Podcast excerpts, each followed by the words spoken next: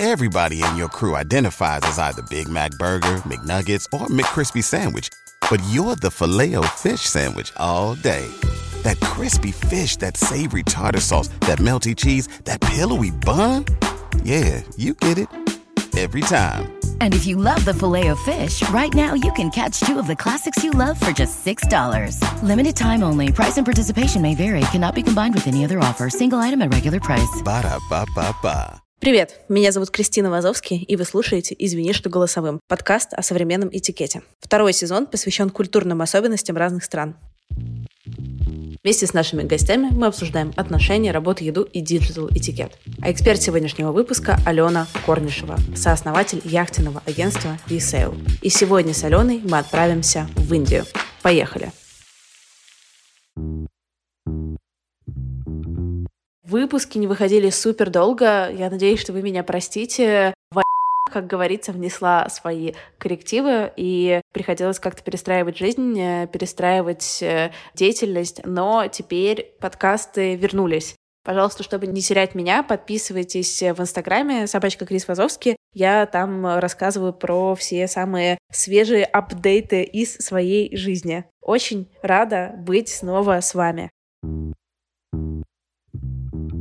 Алена, привет. Привет. Во-первых, расскажи, пожалуйста, сколько ты прожила в Индии? Я прожила в Индии почти что два года. Блин, это довольно долго. Окей, что ты там делала? Почему Индия? Это случилось довольно-таки случайно. Я поехала после урагана в Таиланде, когда супер подешевели билеты в Индию, сходу в нее влюбилась. Сразу же осталась на три месяца, улетела в Москву, доделала все дела и приехала там пожить, потому что она меня супер впечатлила. Я была в Индии два раза. И у меня были ну, абсолютно противоположные поездки. Первый раз я ездила, как сказать, что-то на богатом, то есть это были супер какие-то дорогие отели, вот это все европейское, не знаю, супер сервис, супер красиво, очень дорого. А второй раз я ездила с подружками, у нас бюджет на троих был типа доллар в день, так что мы даже не брали рикшу. И это для меня были немножко совсем вообще разные Индии. Как жила ты? Что для тебя Индия? Где ты жила? Как ты жила? На самом деле, то, как ты описала, мне кажется, вообще отражает сущность Индии, потому что, ну, наверное, для кого не секрет, что там супер классовое разделение, да, основная часть Индии — это очень бедные люди, то есть они за гранью бедности 80%, и супер мало очень богатых людей. Я жила, как ни странно, наверное, где-то в среднем классе, то есть я не отказывала себе в еде, в какой-то рикше и такси, что тоже как бы привилегия достаточно обеспеченного человека. И снимала жилье я у зажиточных индусов по этой мерке, но я никогда не жила в супер люкс отелях, которые находятся, ну, например, в том же Южном Гоа, где ночь там стоит заоблачных денег, и все в золоте. Кстати, если ты видишь там золото, то это, скорее всего, оно и есть. Ты помнишь, вот когда ты только приехала, что больше всего тебя поразило в смысле отличий культурных? Сначала меня поразило больше всего именно контраст, потому что первое, что ты видишь, когда ты едешь, а прилетала я в Мумбаи, он же Бомбей, это километровые трущобы, и эти трущобы, они из полиэтиленовых пакетов полностью но зато в каждой лачуге есть телевизор, вот. А второе, что меня поразило, что люди очень счастливые. Хотя, как бы, вроде бы я обучалась в институте, читала всякие исследования, и вроде бы, как бы, наш уровень дохода связан с уровнем счастья, а там это не работает. И, наверное, меня поразило больше всего это. А дальше ты, конечно, врываешься в культуру Индии, и, например, ты начинаешь не понимать ничего, начиная от их жестов и заканчивая, например, ситуацией на дорогах, да. Все очень странное. Про их жесты даже есть целое исследование. Не знаю, ты знаешь про их жест знаменитый? Нет, давай, рассказывай. Ты когда разговариваешь с индусом, у них нету «да», как вот мы киваем головой «да», или киваем головой в сторону и говорим «нет». У индусов нету ни такого, ни такого жеста. На все у них есть один жест, это как будто бы они рисуют восьмерку горизонтальную головой. И даже есть целое исследование, что же значит этот индусский жест. На самом деле, этот индусский жест значит, что как бы это согласие, но на самом деле это может быть и «да» прямое, и «нет», потому что он не может сказать себе нет, он должен согласиться, и как бы он соглашается, но оставляет себе поле до выхода из этой ситуации. Но вообще у них все в этой культуре пронизано вот таким подходом. Что ты в Индии делала? Ты там просто жила или ты строила какие-то связи с местным комьюнити, работала, делала какие-то дела еще? Я жила, работала дистанционно консультантом, строила связи с местным комьюнити, но оно было не из индусов состояло, да, это, это там много англичан и русских. И, конечно же, я как-то взаимодействовала с локалами, потому что они сдают тебе дом, они готовят тебе еду и так далее. И у нас в консалтинге был один индус, если уж на то пошло. Я сейчас по другому своему проекту, мы делаем как раз исследования всяких разных э, культурных особенностей, много изучаем тему выгорания. И как раз очень прикольный фаундинг — это то, что в Индии вообще нет концепции выгорания, потому что там настолько много людей, настолько конкурентная штука, и настолько это не про life-work баланс, да, а про то, чтобы фигачить, что там в целом просто нет такой концепции усталости и, и отдыха, и прислушаться к себе и так далее. Заметила ли ты какие-то такие глобальные культурные особенности по отношению, например, там, не знаю, к работе, к времени? Да, то, что ты описал, на самом деле связано даже, наверное, не с конкуренцией, а у них есть э, две отличия культурных. Первое, они очень сильно уважают иерархию, сейчас я скажу насколько, и второе, они очень консервативны. То есть что поддерживает это уважение иерархии? Вот есть такое исследование, на самом деле, насколько люди готовы принимать властные и необоснованные властные какие-то решения в своем обществе. И обычно показатель средний по миру 56, там, учитывая Китай и все остальное. Так вот в Индии он 77, один из самых высоких. То есть, как бы, что бы ни происходило, ты говоришь чуваку, надо работать сутками. Он говорит, окей. И для него настолько важна иерархия. Например, в семье у них такая тема. Всегда права самая старая женщина. Там нету таких вопросов, как я бы хотел вырасти и быть вот тем-то, или пойти делать тем-то. Тебе самый старый человек в семье говорит, ты должен идти работать в поле 20 часов, условно, но ты действительно идешь и это делаешь. То есть они даже не задумываются над альтернативами. Я думаю, вторая проблема, почему это поддерживается, ну, во-первых, потому что, как я сказала, очень сильный консерватизм, он и по закону поддерживается. И второе, у них нет интернета у многих. У них э, до сих пор смартфоны, даже если взять самые плохие телефоны, у 40% населения примерно. Они не могут посмотреть Инстаграм и такие, блин, я тут, значит, работаю в магазине, в поле и еще и таксистом. Типа 18 часов, а там кто-то там, не знаю, живет хорошей жизнью. На Бали сидит. Да, на Бали сидит. Но у них таких как бы альтернативных идей не возникает. Поэтому они даже вообще, я думаю, не знают, что есть по-другому. И их с детства говорят, ты должен слушать систему. То есть они очень покладистые. Так что это не концепция выгорания, скорее всего, что они не знают, что может быть по-другому, они растут очень покладистыми из-за жесткой иерархии. Иерархия у них везде, начиная от семьи, заканчивая где угодно, да. Поэтому они, я думаю, о концепции выгорания не знают. То есть, когда ты думаешь о том, что ты перерабатываешь, ты начинаешь выгорать. А они как бы думают, что это норма, понимаешь? У них нет понимания, что норма бывает другой. Нам это трудно понять. Ты сказала про консервативность. Как там отношение вообще к женщинам и отношения с правами и со всем таким? Плохое, не очень хорошее, назовем это так. Все вот эти современные штуки, например, до 2018 по-моему, у них было уголовное наказание до 10 лет за однополое отношение, ну, на минуточку. Тюрьма до 10 лет. И, соответственно, все вот эти права женщин и все такое, это точно не про Индию. У них у больше половины людей нет паспортов, у женщин нет никаких прав. Хуже всего быть молодой невестой. Ты как бы вообще не имеешь способности ничто решить решать, да, ты обязательно должен слушать семью до тех пор, пока ты все не умрут, и ты не останешься единственной старой женщиной. Я серьезно. И они очень э, думают, что это супер норма. Поэтому а никаких там феминисток, ЛГБТ-сообществ и так далее. Ну, то есть сейчас они стали чуть более лояльны, они, по-моему, пару лет назад отменили этот закон и сказали, что ладно, отношения могут быть с кем угодно. Но в целом это как бы капля в море. Можешь ли ты рассказать, как выглядит представление об идеальной жизни для индуса? Как должна выглядеть твоя жизнь, знаешь, чтобы такой, типа, блин, я добился. Я думаю, что рядовой индус, которых вот большинство, которые за гранью бедности, это когда у него есть еда, есть семья, есть дети, есть стабильная работа. У меня есть знакомый по консалтингу. Это был наш заказчик, клиент. Индус катал его в море на лодке. И не только его, он всех катал, он так подрабатывал. И работал он только до 12 дня, а дальше не катал. Этот чувак пришел после 12 и очень хотел, чтобы он его прокатил. Тут говорит, нет, чувак, я уже свое сегодня откатал. Он говорит, слушай, я тебя не понимаю, индус, ты очень бедный, а я очень богатый, я сейчас тебе много заплачу, и ты меня прокатишь. Он такой, нет, я тебя завтра прикачу до 12. Он такой, ты вообще неправильно живешь жизнью. Он говорит, ты знаешь, как ты должен жить? Он говорит, как? Он говорит, ты должен сейчас взять и начать всех катать целый день. Заработать денег, купить вторую лодку, нанять еще одного индуса. Катать всех целый день, два дня, в итоге сделать себе флот, разбогатеть, он такой индус. И что тогда будет? Ну тогда ты сможешь быть счастливым и целый день делать все, что хочешь. Он такой, так я счастлив, и сейчас после 12 я буду делать то, что захочу. Мой клиент-американец ну, был настолько как бы в шоке от того, что ему ответил индус, что он пошел присматривать собственную жизненную концепцию. Концепция индуса очень простая.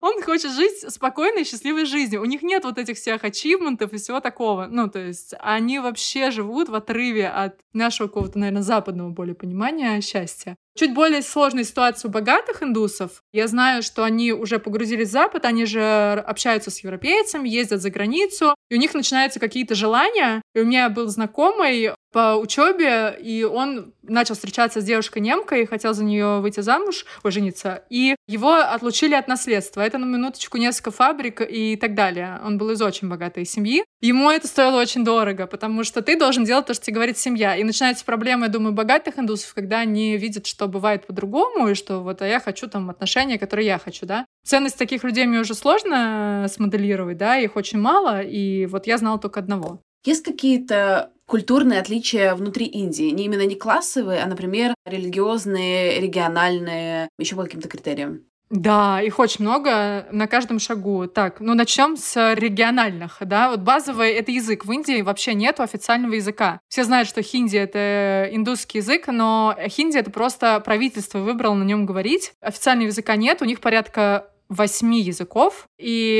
это усложняет взаимопонимание внутри региона. И, например, Индия поделена на всякие штаты. Ну, мы все знаем Гоа, вот это штат внизу Индии, да, в середине какой-нибудь Раджастан и так далее. Северная Индия вверху, где Непал. И вот в каждом штате свои какие-то законы, особенности, и даже кухня не повторяется. Например, весь центральный регион вегетарианский ты вообще там не найдешь мяса, в принципе. И вот они так живут. Чтобы ты поел что-то типа мяса, ты должен из него выехать. Конечно, на базовых каких-то общении сказывает совершенно все по-другому. Например, у них нет рукопожатий. Они складывают руки, говорят на мосте, я думаю, на самом деле это связано с какой-нибудь историей типа болезни, отсутствия гигиены исторически, но тем не менее они так делают. У них полный пипец на дороге, наверное, все были в Азии, знают, что на дороге своеобразное движение, но в Индии оно отличается, например, там, типа от Индонезии, от Таиланда. Они бибикают. У них правило такое. Сначала ты не понимаешь, почему все вокруг бибикают. И как бы для тебя это просто хаос звуков. Но потом ты понимаешь, что, например, ты едешь по крутому повороту, и если ты бибикнул первый, то ты прав. И ты можешь беспрепятственно выезжать хоть на встречку, потому что ты уже бибикнул, и все знают, что ты едешь, и ты бибикнул первый. Как бы такое негласное правило, да, бибика и будешь правым. А религия у них индуизм, и она в обход консерватизму была создана очень давно, и там все храмы, если к ним присмотреться, в Камасутре. Там всякие совокупления, причем не только мужчин и женщин, и животных, она, в общем, достаточно фривольная. А если начать читать религию, то можно прочитать такое, что, например, Шива с Брахмой повздорили, Шива убил лазером из глаза третью голову Брахмы. И ты такой, типа,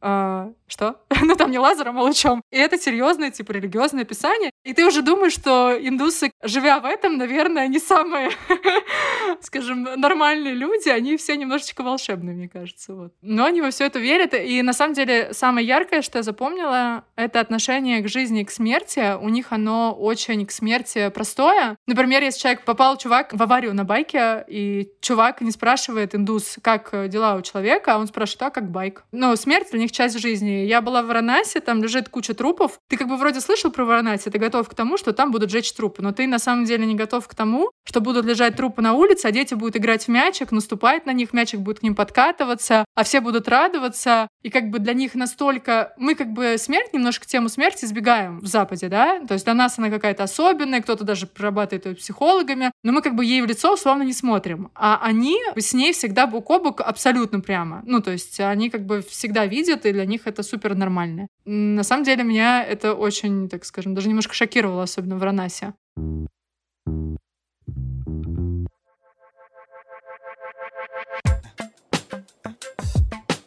Помимо того, что Алена, моя подруга, вообще супер классный человек, Алена делает очень крутое дело. Это Visail, агентство, которое устраивает яхтенные путешествия во всех уголках мира, а также обучает капитанству. Собственно, у Visail я получала свои капитанские права, и совсем недавно мы вместе с ребятами, с Аленой и с основателем Visail Денисом, сходили в потрясающее путешествие французского Полинезия. Это была одна из лучших поездок вообще в моей жизни. Невероятно красивые места, но самое главное, это просто потрясающая команда, которая собралась на лодке. Я успела за 10 дней просто влюбиться в ребят. Поэтому, если вы любите лодки, если вы когда-то хотели, или если вообще даже не думали о том, что так можно, а это можно, зайдите, пожалуйста, на сайт ребят и посмотрите, подпишитесь на них в Инстаграме, они супер котики. Говорите, что от меня, мне будет супер приятно, и если поедете куда-нибудь с ребятами, напишите мне весточку в Инстаграме, Крис Вазовский, и я, возможно, отправлюсь вместе с вами, посмотрим, будет очень весело. Я теперь с ребятами навсегда.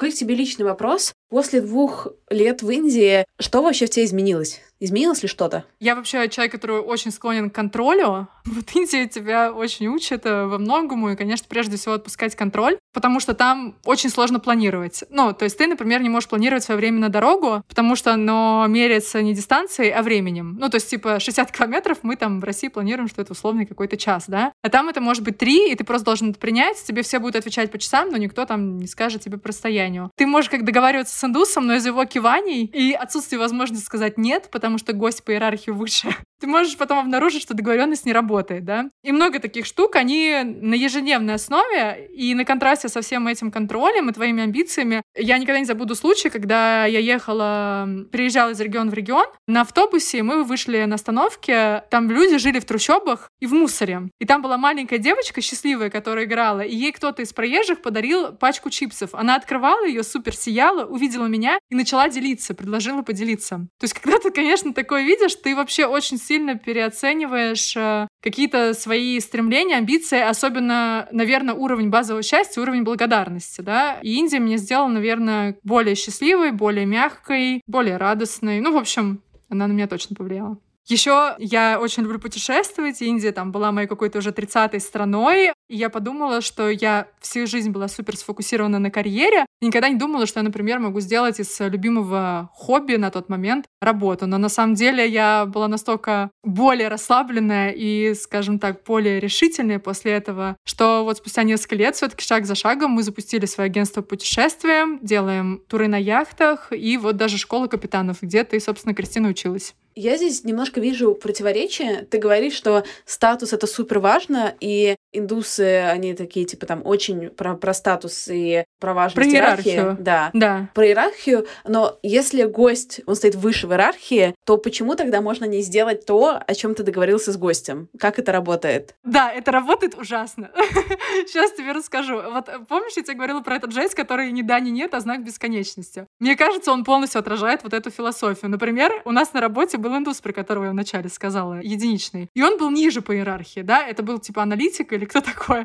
И он был в чате, и он был из Индии. И когда он что-то не сделал, он не отвечает, по какой причине это не сделал, это очень тяжело, пока они не европезировались. И ты говоришь, Раджеш, Раджеш, ты можешь ответить, что произошло? И в этот момент ты видишь как бы надпись в чате Раджеш went offline.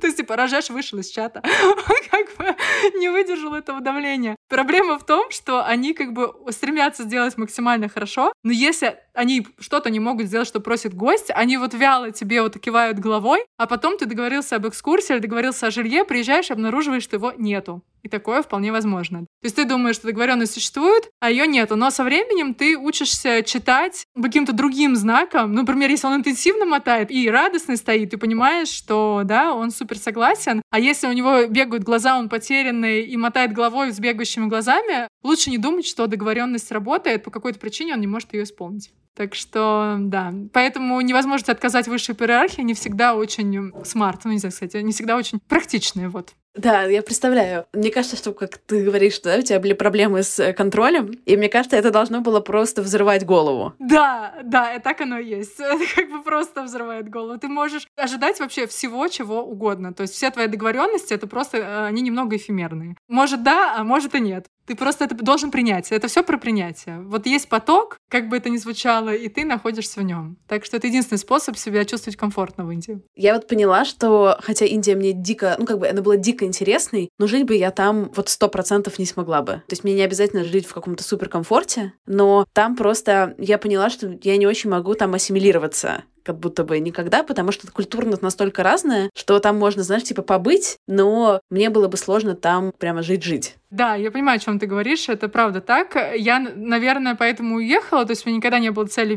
переехать там в Индию, но я легко представлю, что я могла бы туда заехать еще, например, пожить год. Особенно, наверное, это полезно, когда у тебя какой-то внутренний дисбаланс или раздрай, ты не знаешь, чего хочешь. Потому что Индия немного волшебная страна, не просто там туда все едут менять свою жизнь, там в Ашам и так далее, или даже просто туда заехать. Там происходят интересные события обычно. Может быть, это происходит, потому что тебя вырывает настолько из культурного твоего и вообще обычного потока, что ты начинаешь по-другому воспринимать информацию, по-другому ее обрабатывать, ну, как-то по-другому решение принимать, поэтому это может быть полезным. А у тебя получилось завести каких-то приятелей индусов? Нет, нет, нет, не получилось. Во-первых, у них очень плохой английский. Если ты когда-нибудь тебе приходилось э, слышать индийский акцент, то я думаю, а я много где была на данный момент в 67 странах, это худший английский, что я слышала. У них очень мягкая «эль», и они говорят просто непонятно. Ну, то есть э, прям к этому нужно привыкать. Потом они не могут, наверное, разделять какие-то твои ценности, интересы. Ну, типа, тебе реально очень сложно с ними разговаривать, потому что они как в другом мире живут. О чем ты с ними будешь говорить? Как сделать карьеру? Что тебя внутри беспокоит терзание выбора? У них этих терзаний нету. Я думаю, это очень сложно. Наверняка это возможно с более развитыми индусами, которых очень мало, но из-за того, что я не ходила там ни на какую работу, ни в какой офис, то таких знакомств у меня не было.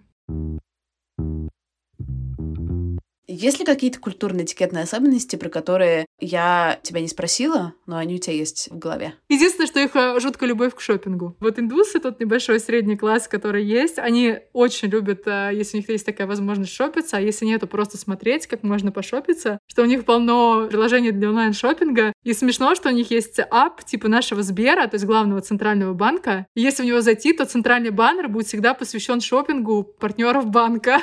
то есть, то есть, типа, это как Сбере увидите рекламу шорты за зону. Ну, примерно так. Настолько они любят шопиться. Как они относятся к ошибкам? Вот, например, если ты идешь и нарушаешь все правила этикета, которые ты там знала, не знала, какой ты, короче, получишь фидбэк? Из-за того, что у тебя другая национальность и цвет кожи, как бы это грубо не звучало, но из-за того, что они тобой восхищаются вот из-за этого, ты никакого фидбэка не получишь. Ты можешь прийти, попытаться пожать ему руку, вести себя странно, но они будут очень э, вежливые с тобой. Но, например, я знаю, что между собой они могут осуждать. Вот других индусов они достаточно жестко осуждают за такое. Им не нравится, когда люди выбиваются из колеи, они будут рассказывать, что а вот тот человек нехороший, да, он там не так в браке себя повел, или там нехорошо работает. Но у них вот это достаточно развито. Особенно у них есть некая конкуренция, если язык другой, вот их внутренний. Например, там Махарадхи, или я не помню, как называется, и хинди, да, у них больше недопониманий. Но вот на таком базовом бытовом уровне они будут джаджить, а тебя,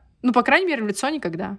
Так что трудно сказать, что там происходит за спиной. Но они еще тобой восхищаются, им очень интересно тебя слушать. Постоянно люди, которые поближе к туризму и к европейцам, расспрашивают о том, а как у вас устроено, что они могли бы сделать лучше, а какие у вас традиции. Они прям очень любят расспрашивать. Я даже знаю одного парня, который сделал хороший бизнес. Он открыл свое кафе, у него э, сеть рикша-такси, и все это он добился благодаря тому, по его рассказу, что он разговаривал с туристами. И все туристы и спрашивал у них совета, а как бы они бы попробовали здесь что-то улучшить, разбогатеть, сделать бизнес. Они давали ему советы, и ко мне он, собственно, подошел за советом, потому что я была клиентом его кафе. Блин, прикольно. Классный, по-моему, подход к обучению, да? Да, да. Другой нет возможности. Вот он так учился. И это, я считаю, просто супер. У него и кафе классное, там у него и настольные игры, и до него рикша-такси доводят, и у него договоренность с отелями рядом со всеми, которые есть. Ну, в общем, он очень проактивный парень, а он рассказывал, что он вообще с полей с рисовых и был никем, и даже телефона у него не было.